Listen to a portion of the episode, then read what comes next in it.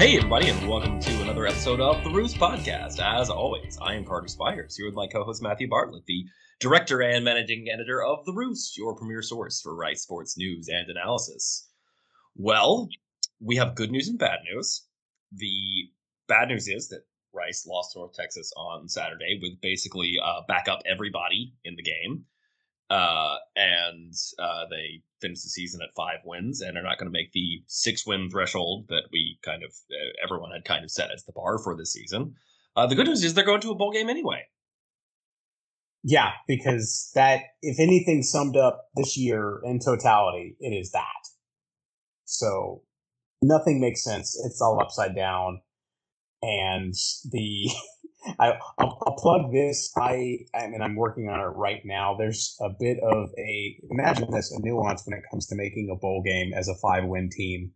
Uh, there's a lot of moving parts and things going on behind the scenes that I will have hopefully have fleshed out on the site later this week for for Patreon subscribers. So there'll be a bit more notes right there. But um, the long and short of it is that yeah, barring something crazy, Rice is going bowling, and I've seen a lot of projections out there from all over the face, all over the place. I guess right now the only ones that are out are uh, Hawaii and the Bahamas have both been claimed. Middle Tennessee is going to Hawaii and UAB is going to the Bahamas. So wherever Rice goes bowling will be on the mainland. and yeah, we've had the tropical vacation spots claimed in CUSA, but uh, I guess I would love to do. Yeah, I'd love to do Hawaii, but just the New Year's or the Christmas Eve, man. Like that's it's fun to watch on TV, but the logistics of actually doing a game in Hawaii on Christmas Eve, ugh. Yeah, sounds like a lot. So we won't do that. There'll be more, a lot of bowl stuff, and I think kind of set the table. We have we have a lot of post, not postseason, which now we can get that confused. That might that might be nice to to try that out. Uh, but post season kind of debrief and thoughts to get to, and we'll get there. First, we got to get through the North Texas game because I guess that's what we do here. A and and B, man, if there was a game that kind of put the entire season into one nice condensed package, I kind of feel like this was actually it. If you showed them if you had to show someone one game that said, what was the 2022 Rice football season like? You could probably just show them this game.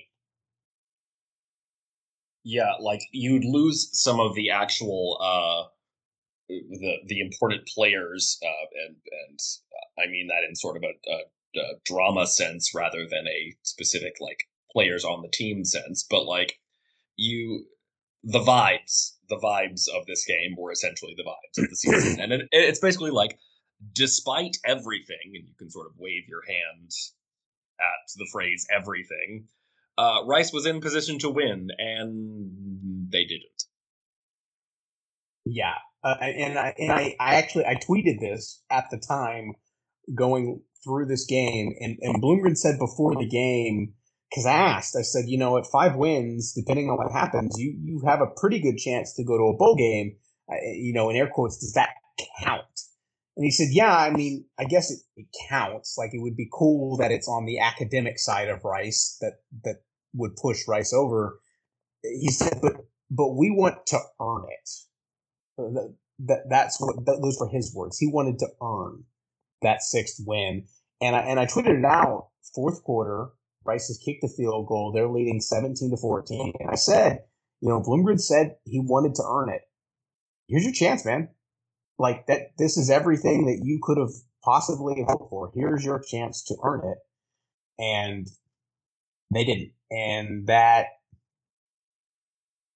and, and of course, and it's it, it, stinks because it wasn't it, it wasn't quite cut and dry like nothing with this team has been right yeah. it, it wasn't like here's the last drive north texas goes down and scores a touchdown and it's over it was well rice gets the ball back they rip off a 30 yard run to get them to the 40 yard line and that gets called back by a holding penalty uh, which was uh, not a very uh, if if Clay Servin held on that play he did not hold, and I'm not blaming the refs here, but if he held on the plane, it was not enough to make a difference in the play itself. Yeah. So call it bad luck, bad officiating, whatever.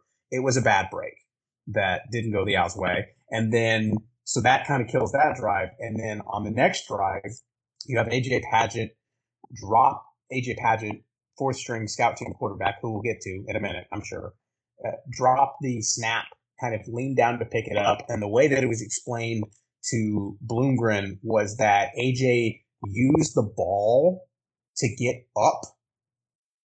And because of that, he was ruled down. So, uh, don't think I've ever heard that one before.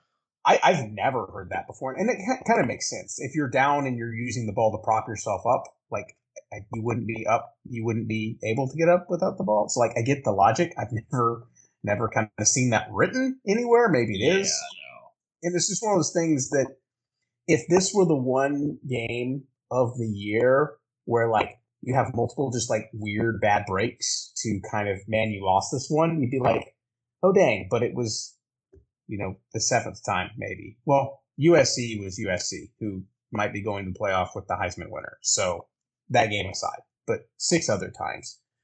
So that was that was kind of bizarre, and it was it was also kind of bizarre because I thought for the most part, for like the totality of the game, this was the best performance we'd seen by offense, defense, and maybe special teams excluding some low kicks in the better part of I mean, shoot, the defense played better in this game than they did against UTEP, and that was the best defensive performance of the past month and a half. Yeah, I mean, like you think like the word I would use to describe this performance, like maybe as a whole, is gutsy, and I, I know that word is sometimes sort of damning with faint praise, but when you consider Rice is playing a scout team quarterback. They're uh, down a whole bunch of wide receivers. They're they're they've got you know second and third teamers dotted across the the field. Like the defense held down a very explosive offense. That said, true freshman scout team quarterback played really really well, all things considered. Um, Juma was great. Like they got amazing performances on his first catches of the season from Braylon Walker. Um, so and, like, and pause. It, I, I'm I'm sitting there at the game and my phone rings and I look down and it's you and all you said was Braylon Walker. I literally had to go and I my apologies to to to uh, Mr. Walker for uh, you know not being entirely familiar with Rice's class here, but like I literally did. I was like, literally, who is that? and it's fair because so I had I had mentioned in my practice notes from from midweek of practice that Kobe Campbell left practice um, with an injury. We all, of course, had Luke McCaffrey, who was questionable, ended up not making the trip, so they were both down.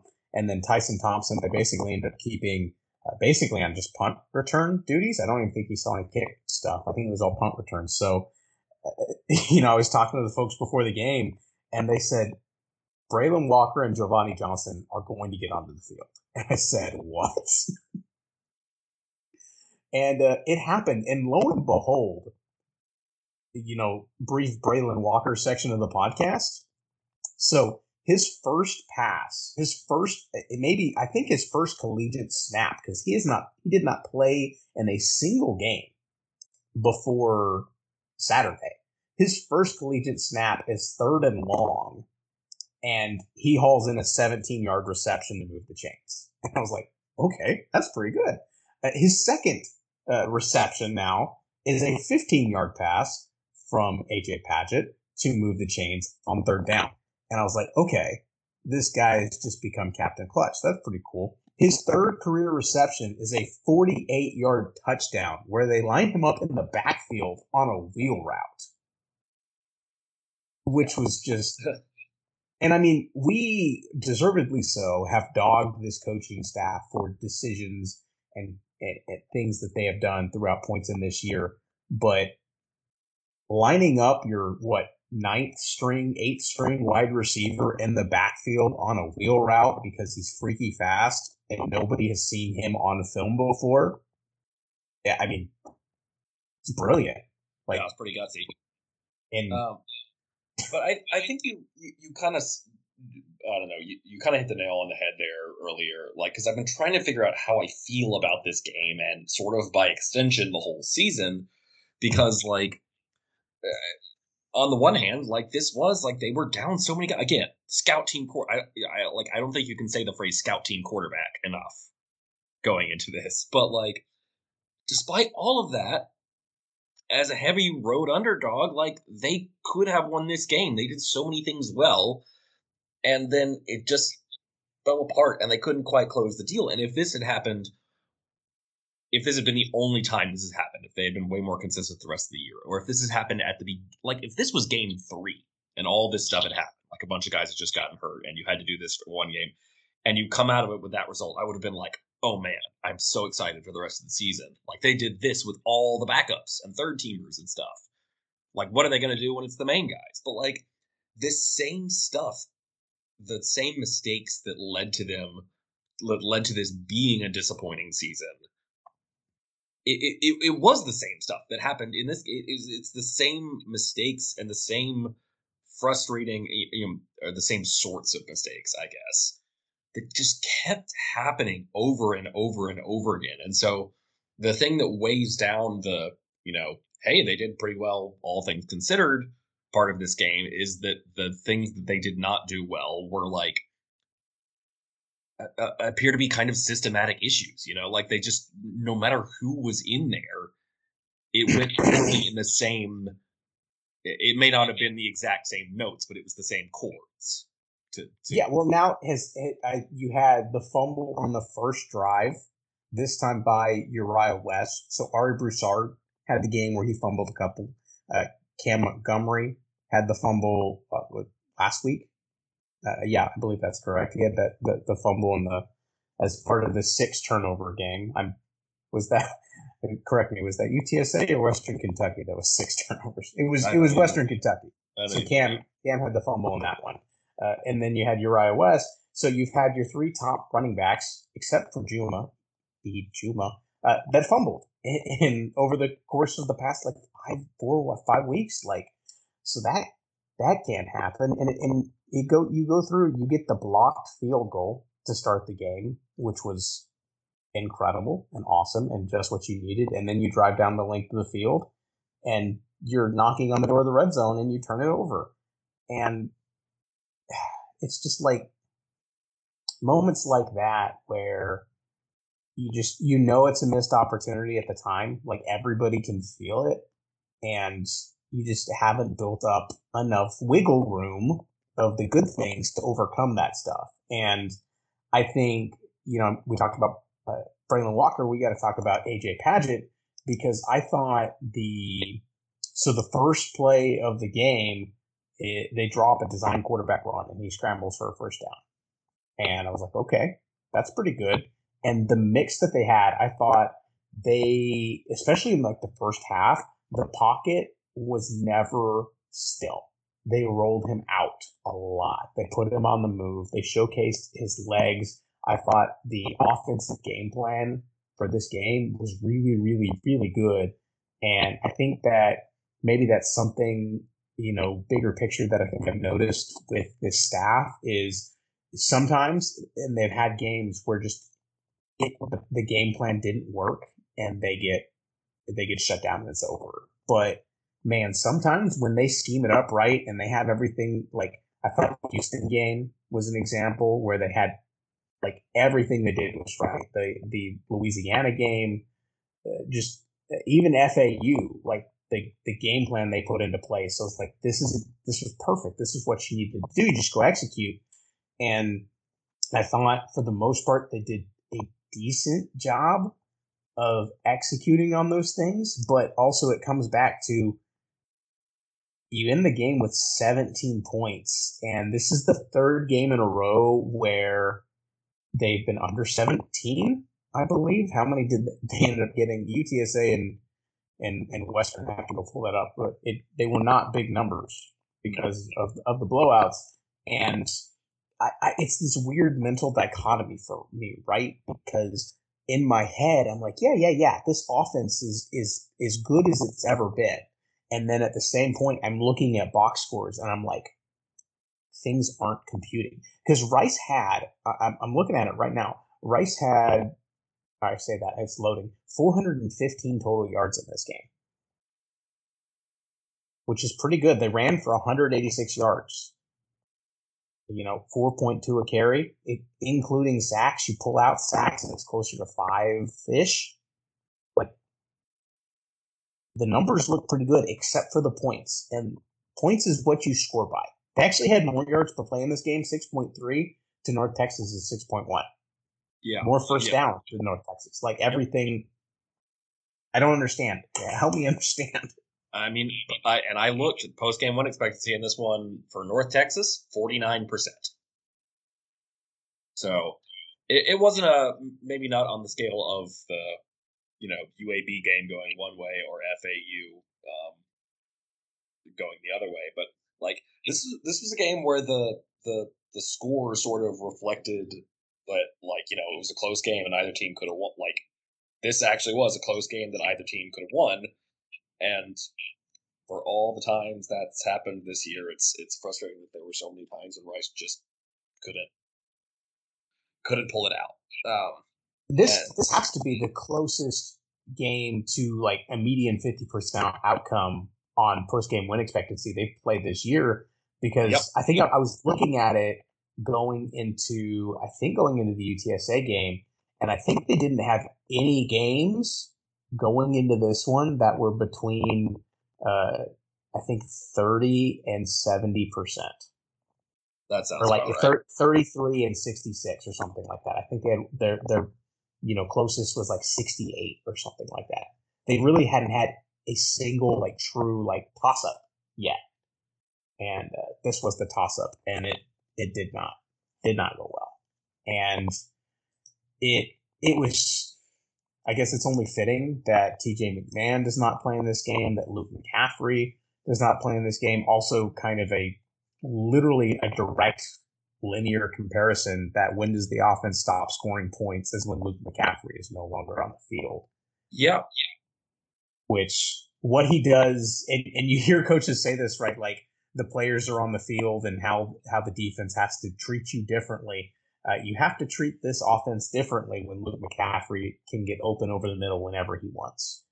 And you saw that the past couple games. Uh, I mean, Braylon Walker is, is really good, and he took advantage of some opportunities, but it's just different, man. And I think another part, kind of flipping over to the other side of the ball on this, the defense was better. Question mark?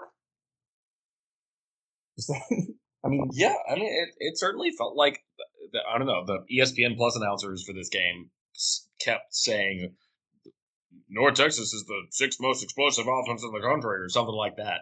They said it like three times a quarter, um, and I was like, well, you know, given that Rice is doing pretty well here. Um, so it wasn't.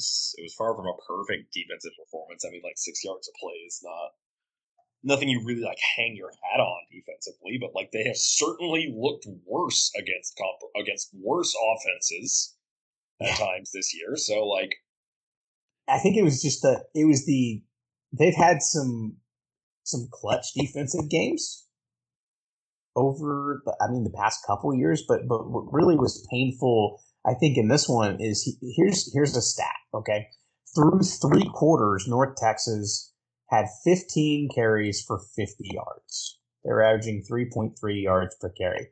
And this is one of the most, like you said, explosive offenses, but one of the best running offenses in Conference USA. So 50 yards on 15 carries is like terrible. Like the Rice Rice held up very well against the run. And then you kind of felt it in the fourth quarter.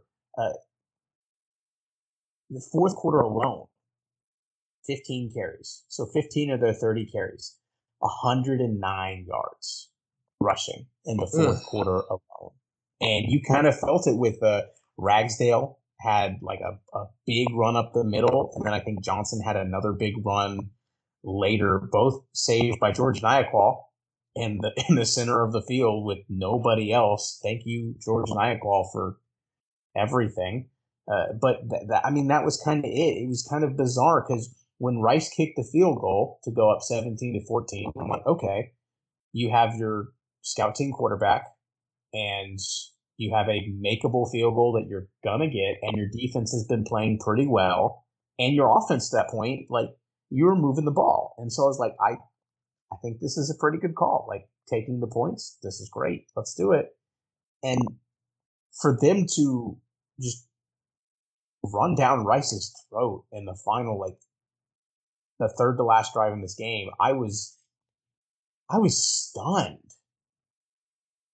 I just I did not see it coming, and that that's it's it's always something that that breaks. Like I, I don't understand. Yeah, yeah, it was a a frustrating end to a frustrating season. Yeah, so they end five and seven again. Bowls uh, looking pretty, pretty, pretty, pretty at this point. So we will see. They got to go finish up, I guess, conference championship week.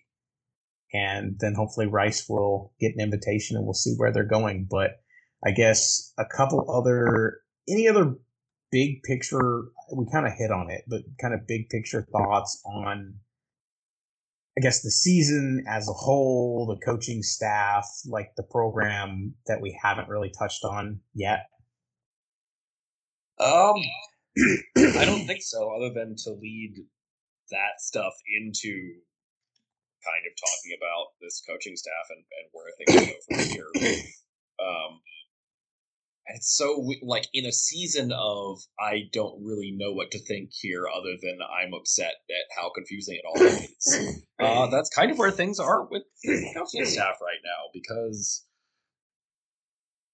I don't know. There were times this season when I was so upset I just wanted everybody to get fired on the spot, and there were times this season when I was like, "Man, they're doing a really good job with what they have available." And coming into the season, I was like, "Okay, things are set up here for Rice to make a bowl, and if they do, then that's a good springboard, and you can keep the staff and and build recruiting and move into the AAC. And if they don't make a bowl, then maybe it's time to make a change." And then you, it's like flipping a coin and having the coin land on the the rim. Because you you both made and didn't make a bowl. And uh, perhaps fittingly there is now uh, uncertainty with this coaching staff in two completely diametrically opposed ways. So yeah i have no idea what to think. we start with let's start start with the right side okay? So the expectation going into the year was a bowl game. That's pretty well documented, and it was implicit in that expectation that it meant six wins. And Bloomgren, like that's the standard he's holding himself to. I put some of that in the post game piece, but and then in the piece I'm working on right now, and he's like, "Yeah, we we didn't meet expectations. We we under delivered." And he's admitted that, and that was that was public and and I think the so what with that was like, okay, if you didn't meet expectations, then are are you gone? And that's TBD because, and I think it's, and I want to kind of break this down a little bit because I think it's interesting because, you know, after conversations I've had with people in the administration and, you know, the the progression, you can say it's not fast enough. Bloomgren admitted that from if you take out the COVID year where they went two and three, uh, Bloom's won two, three, four, and five games in the successive non-COVID seasons. Uh, I bet you he gets past two because the 2020 team, Mike Collins, might have been their best team yet. Um, maybe it was close. Uh, yeah, so I, I, I would say with Collins healthy, it almost was. Which he might not have been at the end of the season. You never know. But anyhow, so Bloom's kind of had that progression. So and we've seen this from athletic director Joe Karlgaard that uh, he I don't think it's it's fair to say he's not trigger happy.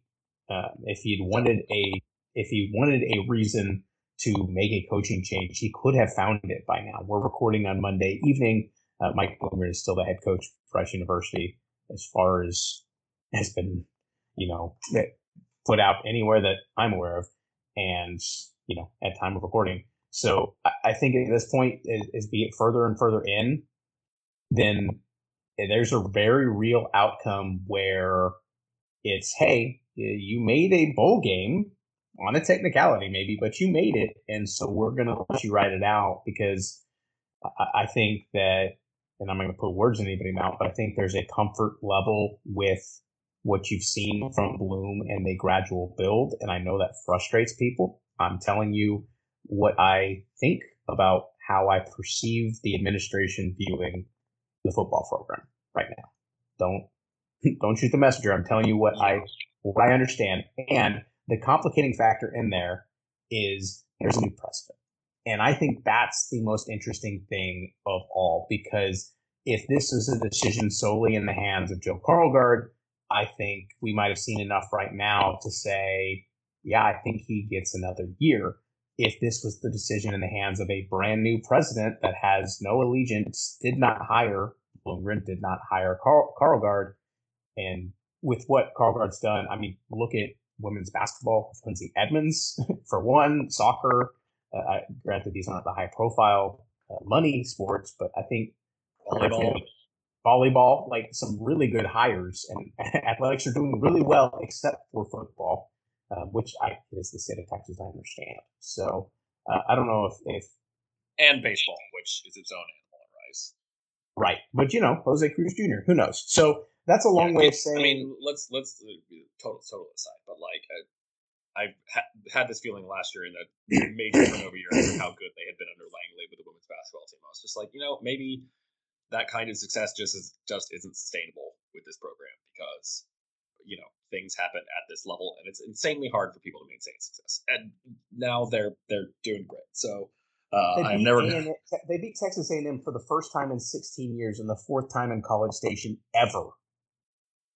Yeah, and, second are six and zero oh for the first time in in ever. Uh, ever. Yeah, program history. So yeah, uh, this is not a women's basketball show, but we we want to give some credit. Shout out Lindsay Edmonds and yeah, and your team. Definitely not going to be down on Junior after after uh, first season. So all of that to say, uh, right now uh, it's it's uncertain and it's unknown, and there hasn't been a vote of confidence given, and there hasn't been a yeah, we're thinking about making a change. All things are on the table given. I reached out for a comment and I was provided no comment to share. So that is what I can tell you about where things are right now. Um, I think, and this is just an interesting thought exercise that um, I think part of the equation here, right, with the transfer portal and with signing day approaching so quickly is if you make a change now, uh, you basically have to punt on year one of the AAC, like more or less. Like, I mean, yeah, you would love to strike gold and, and go and hire Lance Leipold or whoever the equivalent is to go yeah. find find group of five magic. Uh, and I'm going to tell you that's probably not going to happen, whoever you think it is, just because winning football is, is hard at Rice.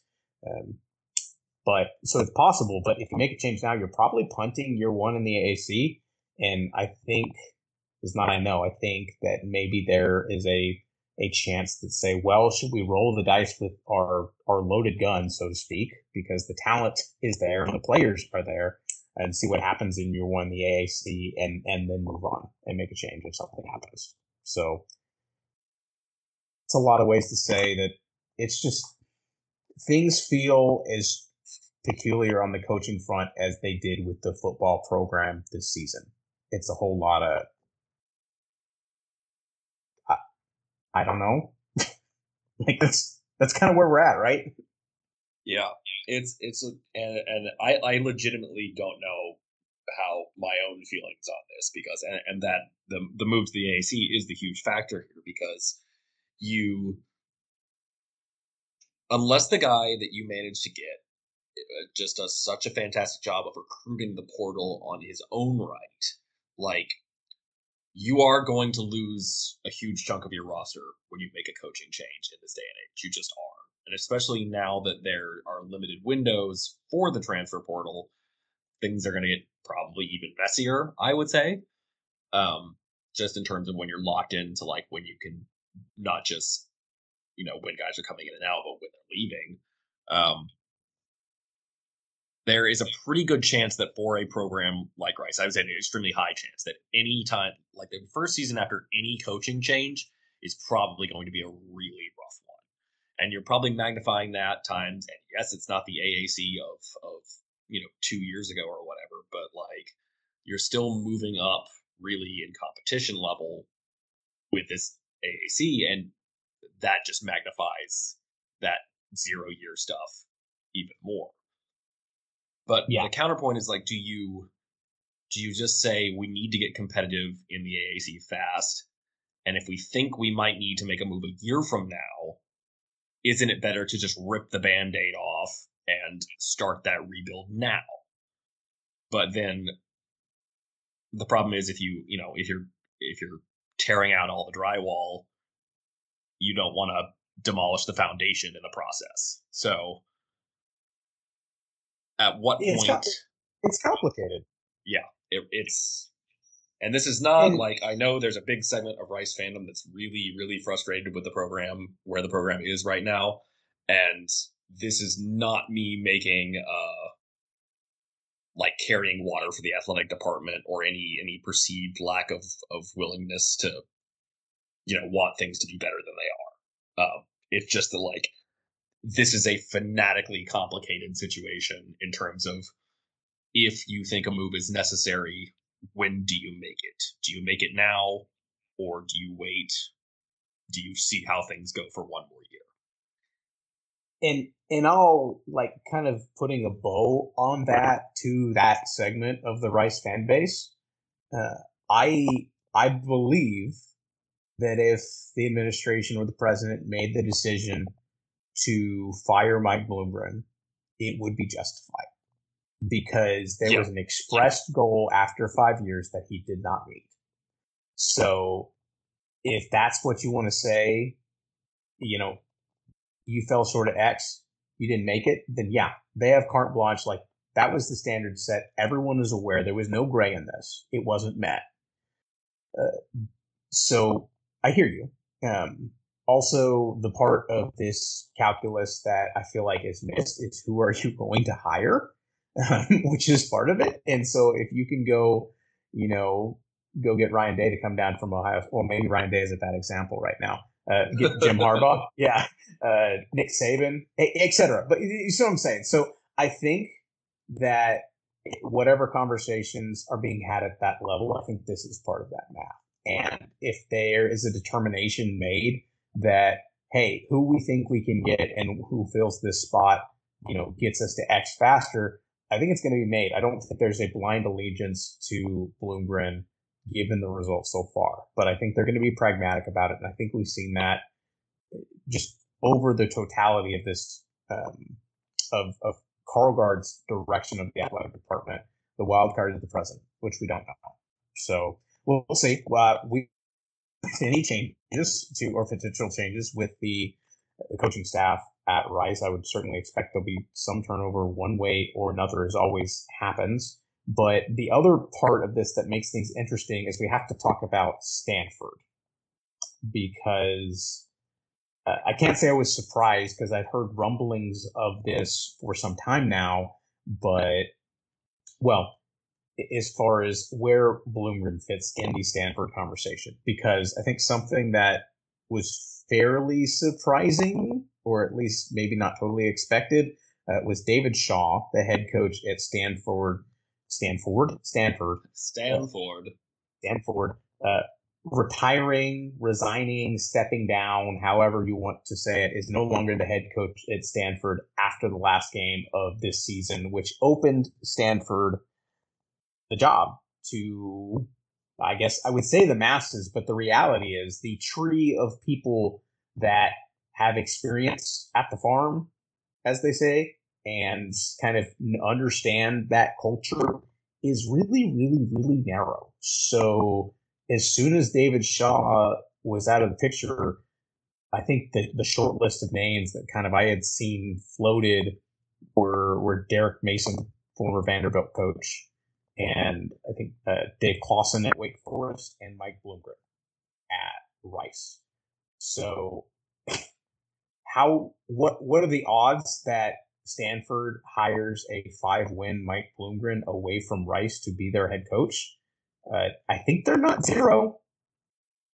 Yeah, I, it, and I, if you're listening to this and you're and you're just feeling absolutely in, incredulous about it, um, understand that this is this is because of Stanford being what it is, um, and the peculiarities of being at that school and in that program, and the things that they want out of athletics. Like if you're if you're used to thinking of, especially if you haven't paid attention to Stanford over the way over the last couple of years and the way things have gone kind of gone downhill for them, um, and you're still thinking of it as the like, uh, uh, you know, what they were like when Bloomgren was there. Um, it is not that, and that window of of success that they had and the way they were able to achieve that success, that is threading the tiniest of possible needles. Um, and if you're thinking that they are hiring with threading that needle again, like that that is something that is likely to happen, that they're going to go get a coach that's sort of commensurate with that level of success, that is probably not going to be case, the case here. Like, frankly, I think getting Dave Clawson would be a massive coup for them, given the situation he has at Wake Forest. So, um, this is I I, realize if you if it's devoid of context that Stanford hiring five win Rice coach just because he was their offensive coordinator a couple years ago seems crazy, but it and to be honest, it is a little crazy, but it's not nearly as crazy as it sounds.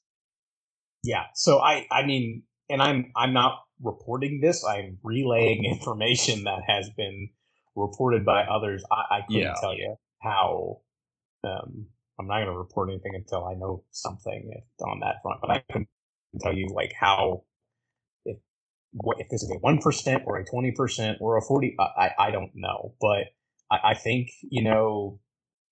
I think it's notable that he's on the list, and I couldn't have not envisioned a scenario where a, sizable portion of the Rice fan base wants their coach out, and at the same time, a Pac-12 school wants to hire him and maybe you know, or is at least considering it. Like it's just, is that not just the perfect Rice way to end this season of complete ridiculousness? Because you know, going into this year, I think there have been rumblings that you know, hey, if, if Bloomgren puts together a good year here, maybe this is the stepping stone to Stanford whenever David Shaw retires, and then David Shaw retires and Bloomgren has not put together a good year. What do you do now? Like, had Auburn won two game, two more games this year, uh, you know, Charlotte and North Texas, would this be a foregone conclusion that he was going to be the head coach at Stanford? Like, I don't know. And if that's the case, are two games enough for you to make that decision as an administration? I don't know. It's just, it's all weird, and we just bigger, mo- bigger money jobs in this in this sport have turned on less. Yeah, I mean Hugh Freeze is now a head coach again in the SEC, so oh, who knows? Sorry, that's a different tangent, but oh man, but yeah, I mean, we just wanted to relay it because that's kind of where things are at, and if everything seems unsettled, it's because Rice is going to a bowl. Probably Rice is retaining their head coach, probably unless he possibly leaves for another more well-paying coaching job on the West Coast, possibly. Uh, it's weird, man, and that's been the season. Like it, it doesn't make any sense, and we don't know, but